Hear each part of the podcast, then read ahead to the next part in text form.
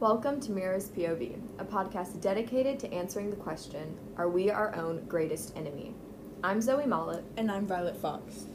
Today we have a couple of interviews to hear and discuss to help us figure out the answer to this question. The individuals interviewed had low self esteem. They described themselves based on what they saw in the mirror.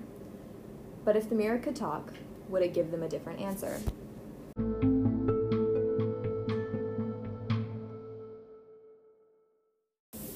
Right after our introduction, we're going to do two interviews one with a male and one with a female, in which they'll describe themselves, their thoughts and feelings on themselves, how they view themselves, and if anything has majorly affected that view.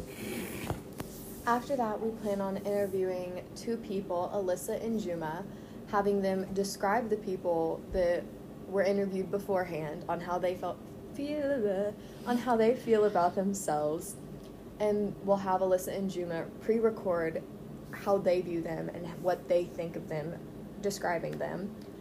Then after that, we will show those clips to the said people interviewed about themselves and kind of get their thoughts on how that might have changed what they once thought about themselves before or how that makes them feel and how that gives them something to differentiate between what they think and possibly if the mirror could talk back to them, what that mirror might say.